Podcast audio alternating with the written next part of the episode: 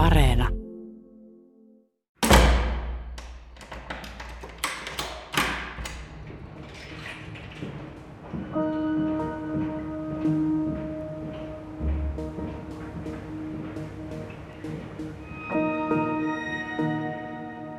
Mulla on alkanut lastensuojelun asiakkuus 2003. Mä ollut kolmevuotias.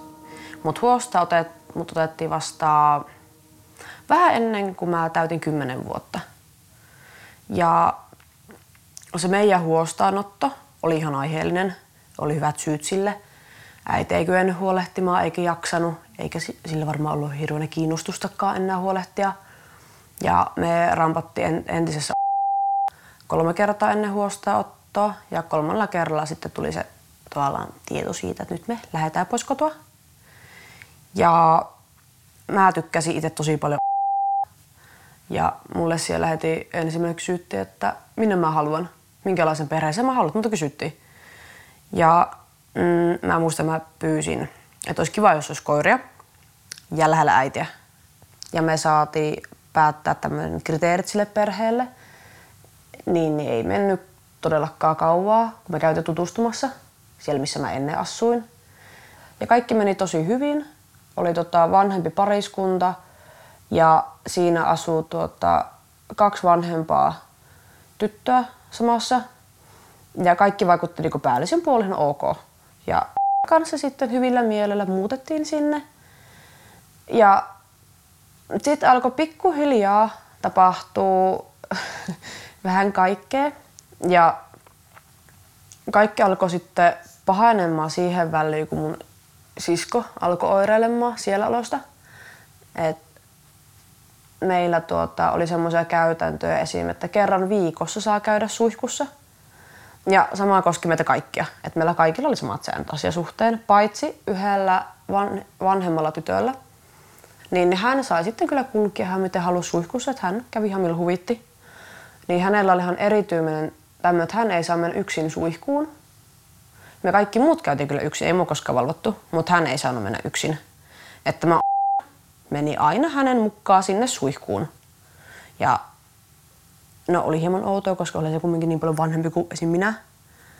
Ja aluksi meillä oli silleen, että joka aamu niin aamupala syyvää keittiössä ja syötiin aina puuroa. Ihan aina. Se sitten loppu pikkuhiljaa sillä, että yhtäkkiä me syötiin vain ja ainoastaan omassa huoneessa – ja sitten se meni myöhemmin sitten siihen, että no, mulle tuotiin siellä varmaan vähintään muutama kerta viikossa jotakin homehtuntikurttia, missä oli ihan homepaakkuja. Että mä sitä syönyt tietenkään sitä. Ja jos me jättiin syömättä, että joko me jättiin sen kupin, missä se juttu on tuotu, niin pöydälle, tai kaaton roskikseen, niin, niin mä saan aina hirveät huuvot siitä, vaikka mä kuinka selitin, että tuossa on hometta, eikä sitä voi syödä, että se on vanhaa en voi syödä. Sitten tämä sitä toista tyttöä, sitä 97, jonka kanssa se kävi suihkussa, niin, niin sitä se raapi, pahoinpiteli, repi tukaasta ja tosi monesti tuolla tytöillä oli just niinku ranteet auki. Et näkyy, että siitä oli kynsitty ihan ja mustelmia. Ja kuului tosi monesti hirveätä tappelua siitä huoneesta aina. Ja tota, ei kestänyt enää pää siellä ollessa – ja alkoi sitten hatkailee ja karkailemaan. Ja kerran veti niin kuin, että käynnit joutui sairaalaakin. Ja mä muistan sen illan, kun tota, sai puhelinsoito siitä, että sisko on sairaalassa. Se tuli mulle sanomaan, että hänen pitää lähteä, että sun sisko on tuommoinen juoppo, niin hänen pitää nyt sitten sinne mennä. Ja mulle puhuu kaikki, että kuinka huono sisko mulla on, kun tuommoista tekee ja kohtelee mua tällä, että mä siitä kärsin hirveänä ja ja silloin tuntui siltä, että kun olihan se, mä olin siellä asunut jo toviin, niin tuntui, että mä on aina oikeassa.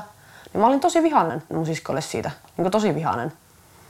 Ja nyt jälkeenpäin, niin, niin tämä ihan selvästi manipuloi pientä lasta silleen, että mun sisko on paha ihminen ja hän tekee sulle pahalla tavalla. Ja mm, mun siskon ei se osannut koskaan niin sanoiksi pukea sitä, miltä hänestä tuntui niin, niin tuolla tavalla se sitten joutui muuttolaitokseen, tai siis sai muuttolaitoksen.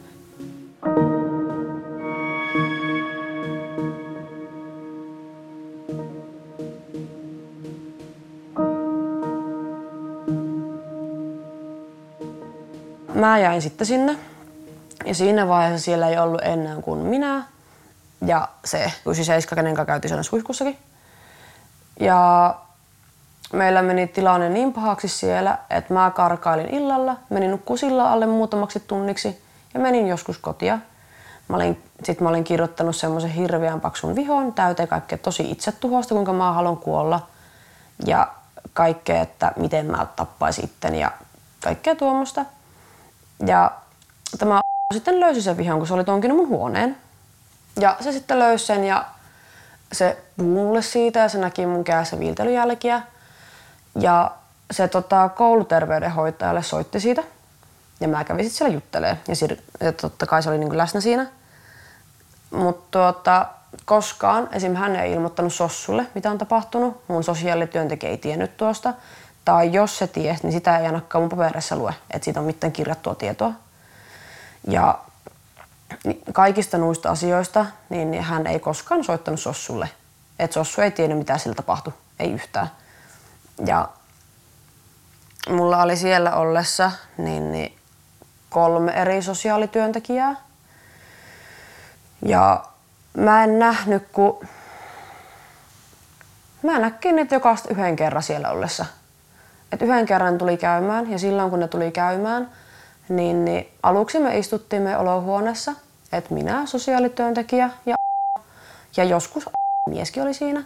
Ja keskusteltiin ihan normiasioita ja sitten myöhemmin saatettiin mennä sosiaalityöntekijän kanssa juttelemaan jonnekin huoneeseen kahdestaan ja keskustelemaan asioista. Ja aina pari päivää ennen kuin tämä sosiaalityöntekijä tuli, niin aina esitti, että kaikki on niin hirveän hyviä ostelijuttuja. Ja meininki muuttui ihan eri tavalla siellä talossa. Ja saman tien, kun sosiaalityöntekijä oli lähtenyt, niin palattiin siihen alkuperäiseen. Eli huus, tappeli, eikä mistään tullut mitään. Mm. Se oli niinku laitos. Ja mä en ikinä pysty ymmärtämään, miten tuommoinen perhe on voinut päätyä sijaisperheeksi. Et en ymmärrä. Ja nyt jälkeenpäin niin kyseenalaistaa tuota menetelmää, miten nämä sijaisperheet valitaan ja miten heitä koulutetaan. Ja no en ymmärrä, miten hän on koskaan päässyt. Ja, ai niin, ja sitten meillä oli semmoinen mm, pakko ulkoilla. Että tota, tämä 97, niin se saatettiin nakata miinus 30 asteella niin pihalle, että hänen on pakko olla tunti ulkona. Että saa vaikka seistä tai istua, mutta hänen pitää mennä ulos. Ja tämä 97, joka siellä oli, niin, niin, jonka kanssa käytiin suihkussa yhdessä, niin, niin karkailua ehdotti, että pitäisikö meidän karata ja kuinka hän inhoaa näitä ja hän haluaisi tappaa ja et puhuu sille, että hän haluaisi satuttaa noita ihmisiä, että just sitä miestä. Ja en voi sanoa, että niin ymmärtäisi fiilistä, en niin voi sanoa, mutta tuota, oli se jännä, että kumminkin olihan mä sitä kolme vuotta nuorempi, niin alkaa mulle kertomaan tuommoisia asioita. Ja mä oirehin. No mulla oli tosi vaikea olla, mä olin tosi masentunut ja itsetuhoinen. Ja mm, sen jälkeen, kun mun sisko oli muuttanut pois sieltä ja koitin tappaa itseni pari kertaa. Ja mä sille sanoin, että mä en pysty asumaan enää täällä, että mä haluan pois, että mä en pysty enää. Ja sitten se vaan naurahti ja kohatti olkea sille, no jaa, no sepä ikävä juttu. Mä sanoin sille muutaman päivän jälkeen sama asian uudelleen, että mä en pysty olemaan täällä, mä en pysty asumaan sunkaan. Sama juttu, ei mitään reaktiota. Ja mä sitten soitin omalle sosiaalityöntekijälleni ja ei vastannut puhelimeen. Mä soitin sen aikaiselle päivystävälle ja hän sanoi, että, jo, että hän laittaa soittopyynnön eteenpäin. Ei koskaan soittanut takaisin. Ja mä sitten koulussa opettajalle niin sanoin tuosta ja puhuin asiasta. Ja hän otti sitten Sossun yhteyttä.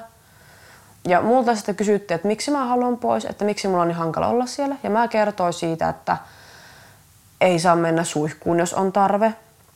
Eikä saanut käydä hakkea vaikka jääkaapista ruokaa, jos oli nälkä. Et mä, en saanut, mä en ikinä käynyt meidän talos jääkaapilla. Enkä mä koskaan syönyt siellä niin kuin, Siis en sano meidän niin normaalissa perheessä avataan jääkaappia syödä, jos on nälkä. Et se ei ollut sallittua. kertoi sille siitä ja myös siitä, että meillä ei siellä saanut olla olohuoneessa eikä muissa yhteistiloissa. Eli ainoat huoneet, missä sai olla, oli oma huone ja jos sai luvan, niin, niin näitä muuta tyttöiltä, niin heidän huoneessa sai myös välillä olla. Mutta kaikki yhteiset tilat oli kiellettyjä, että niissä ei saanut olla. Enkä mä koskaan tullut kysyneeksi, että miksi ei saanut olla, mutta ei vaan saanut. Ja mulle sitten sanottiin, että joo, että se leva homma, me... mä en muista miten se meni, mä puhuin tuosta, mä lähtin pois sieltä itse. Ja tuota, mä olin siihen aikaa kasiluokan puolessa välissä jo. Mutta ei mennyt, kun menikö edes viikkoa, kun mulle ilmoitettiin, tai niin ilmoitti sossun välityksellä mulle, että tuota, mä muutan pois. Että mulle on löytynyt toinen perhe kiireellen sijoituksena ja mä muutan pois. Ja se oli just tämä perhe, minne mä sitten muutin. Ja mä kävin tutustumassa sunnuntai-iltana ja muutin maanantai heti koulun jälkeen.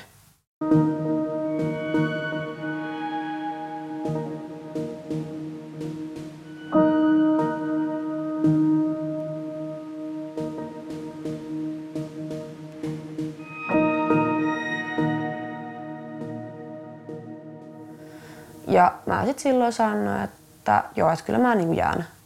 Vaikka mä olin alun perin ollut hyvin hartaasti sitä mieltä, että mä en ikinä muuta yhteenkään perheeseen, että mä muuta laitokset, mä en enää perheeseen koskaan mene. Ja meillä sitten oli aivan eri jutut. että mulle jo silloin sanoi, että on niinku, niinku ihan niinku kotona. Ja sitten mä muistaakseni kysynkin sitä, että miten suihkuhommat. Että kuinka usein mä saan käydä suihkussa. Ja se oli mulle silleen, että no tosi ouvosti silleen, että no ihan milloin haluat, että saat käydä kuvittaa.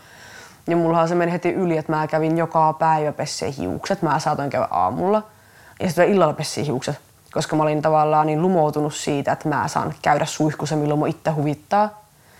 Ja no, mulla kesti tosi pitkään semmonen tietynlainen pelko syömisestä.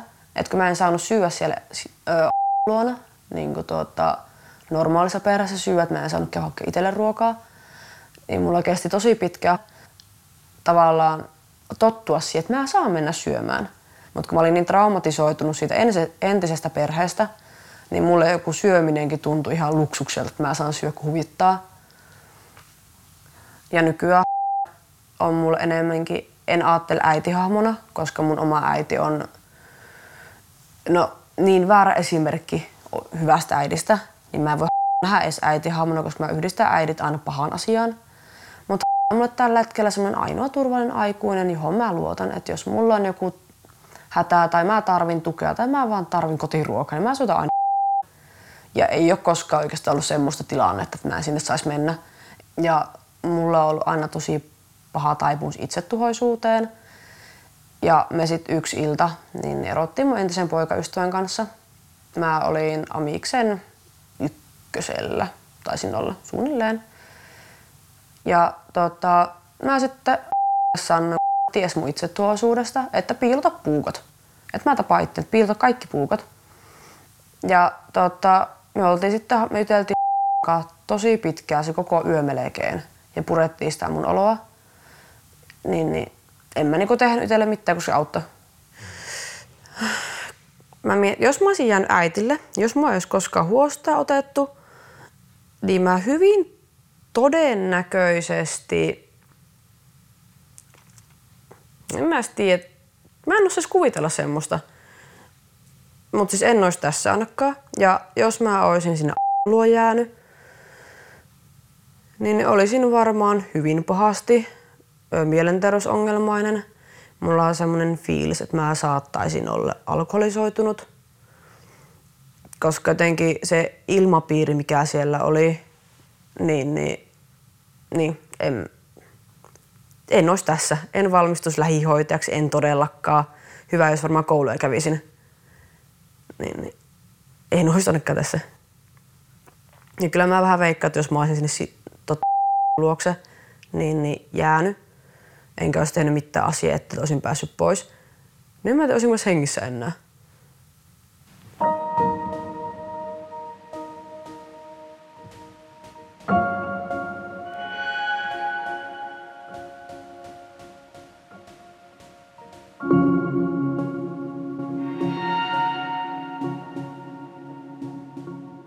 Pistää niin paljon miettimään, että miten tuommoinen paikka voi olla olemassa. Miten se on läpässyt kaikki sijaisperheen kriteerit. Ja miten sitten se on piiloteltu niin hyvin se toiminta siellä. Että miksi se ei tullut koskaan esille mitään kautta, että minkälaista siellä oikeasti on. En, en ymmärrä. Ja nyt jotenkin semmoinen olo, että ei enää kykene luottamaan näihin systeemeihin. Mulle tota, entinen sossu, siellä luona, niin hän mulle sanoi, että on koko Suomen paras sijaisperhe. Että hänellä on parhaat oltavat. Ja totta kai semmoisen on aika hankala sanoa vastaan. Niin kuin ammattilaiselle ei semmoiselle sanota vastaan. Mutta nyt sitten jälkeenpäin, niin no, ei kyllä mene noin. Mä olisin varmaan tarvinnut enemmänkin semmoisen ihmisen, joka mm, perhetyötä, joka valvoo sitä prosessia siellä paikan päällä, että miten se on tapahtunut. Ja siis semmoisen kiinteän kontaktin, ei vaan se, että mä näen sosiaalityöntekijä kerran vuodessa, vaan siis semmoinen, että siis se siirtymätilanne valvotaan. Että siellä on joku ihminen useammin, just vaikka perhetyöntekijä arvioimassa tai katsomassa, mitä se tapahtuu niin ehkä se olisi luonut semmoisen turvallisen suhteen se kyseisen ihmiseen ja olisi tietysti sillä olisi voinut kertoa nämä asiat. Mutta sitten kun sinne muutti, niin ei ollut ketään semmoista ihmistä, olisi kertonut näitä. Ja niin, mä olisin tarvinnut siellä semmoisen ihmisen, joka on rinnalla siinä prosessissa, eikä vaan sanoa, että nyt sä muutat sinne, jäät sinne. Vaan semmoinen, joka olisi ollut koko ajan mukana. Sitten jotenkin tosi paljon harmittaa se, että mulla on ollut niin monta sosiaalityöntekijää, että mä en edes muista suurinta Ossa mä en koskaan nähnyt, että esim. mun nykyistä Sossa mä en koskaan tavannutkaan. Mä oon yhden kerran vissiin puhunut puhelimessa senkaan. Niin, niin mulla on niin monta sosiaalityöntekijää ja yksi sosiaalityöntekijä on nähnyt mut tietynlaisena ihmisenä, toinen on toisena ja kolmas onkin toisena. Että kukaan ei ole nähnyt sitä kehitystä, mitä on tapahtunut. Että totta kai sen paperilla lukee, mutta se, että ei siinä ole kukaan pysynyt siinä niin prosessissa mukana – niin kyllä mä olisin toivonut, että siinä olisi ollut mahdollisimman pitkää sama työntekijä koko ajan. Ja siis totta kai se on mahdollista, eihän kukaan voi olla koko elämä samassa työssä. Mutta siis se, että kun ne vaihtui niinku yhteen väliin, melkein vuoden välein, ja nyt se tahti on vaan koventunut. Et mulla on vaihtunut sen jälkeen, että 18, niin otapa. Onko mulla vaihtunut kolme, neljä kertaa työntekijä? Ja se on tosi jännä, että nämä kyseiset sosiaalityöntekijät tietyllä tapaa päättää mun elämästä tai asioista, mitkä mä saan tai miten se nyt sanoisi. Ne on tosi suuressa roolissa asioissa, mitä mä tarvitten, varsinkin alaikäisenä. Ja jos yksi työntekijä on nähnyt vain ja ainoastaan sut semmoisena itsetuhoisena, masentuna, kapinallisena, joka juo, niin sitten se on se mielikuva koko sen ajan, kun se on mun sossu ja sitten tulee taas uusi sossu, jolle mä oon ihan eri tyyppi. Ja kaikki ne sossut, mitä mulla on ollut, niin kukka ei mun taustasta mitään ikinä. Et ei, ei ole tiennyt, minkälaista on ollut. Eikä, oikein, eikä siis tunnu sille, että oikeastaan koskaan kiinnostanutkaan. Ja nykyään, kun mulla on näitä sossuja ollut jo sen verran, niin, niin mä vältän niille soittoa kaikilla mahdollisilla tavoilla, että mä en halua soittaa sinne. Koska mä tiedän, että ei, mä en tiedä, onko se sitä, että ei kiinnosta vai se, että yksittäisellä työntekijällä aikaa, niin aika välittää, että ei pysty. Että niillä ei resurssit liitä tuolla sitten. Onneksi on kuitenkin sellainen tilanne, että mä en sieltä hirveän apua tarvitse enää. Totta kai peruskäytännön asioissa, mutta tuota, en niin kuin muuten oikein tarvitse. Mm, mä oon käynyt tuota, kaksi tutkimusjaksoa kaksisuuntaisen mielialahäiriön takia, sitä meillä on suussa – ja toisella kerralla niin mä sain sieltä diagnoosin, että määrittämätön käyttäytymisen häiriö. Ja siellä just selittää sitä, että se on aikuisen ihmisen kohtaa. Eli mulla on niin sanotusti pelko aikuisen ihmisen kohtaa. Että mä tota, vanhempia pelkäsin tosi pitkään. Tai en pelännyt, vaan ehkä enemmänkin inhosin, vaikka ne ei koskaan tehnyt mitään väärää. Että ne oli aina sillä, kun on tarvinnut. Ja on ollut läsnä, eikä meillä ole koskaan mitään ongelmia ollut. Mutta sitten se, että mä oon vaan pelännyt. Ja ei se ole enää niin hallittava, että, sitä, että ei sitä enää edes tajua. Mutta tota, mulla on tosi vihamielinen asenne ollut silloin aikuisia ihmisiä. Noita asioita on onneksi niin paljon käsitelty. Ja tietotappa on toiminut mun, no ei ehkä terapeuttina, mutta semmoisena, no periaatteessa melkein terapeuttina. Et me ollaan hänen kanssa käyty mun asioita niin paljon läpi ja mietitty ja pohdittu ja keskusteltu.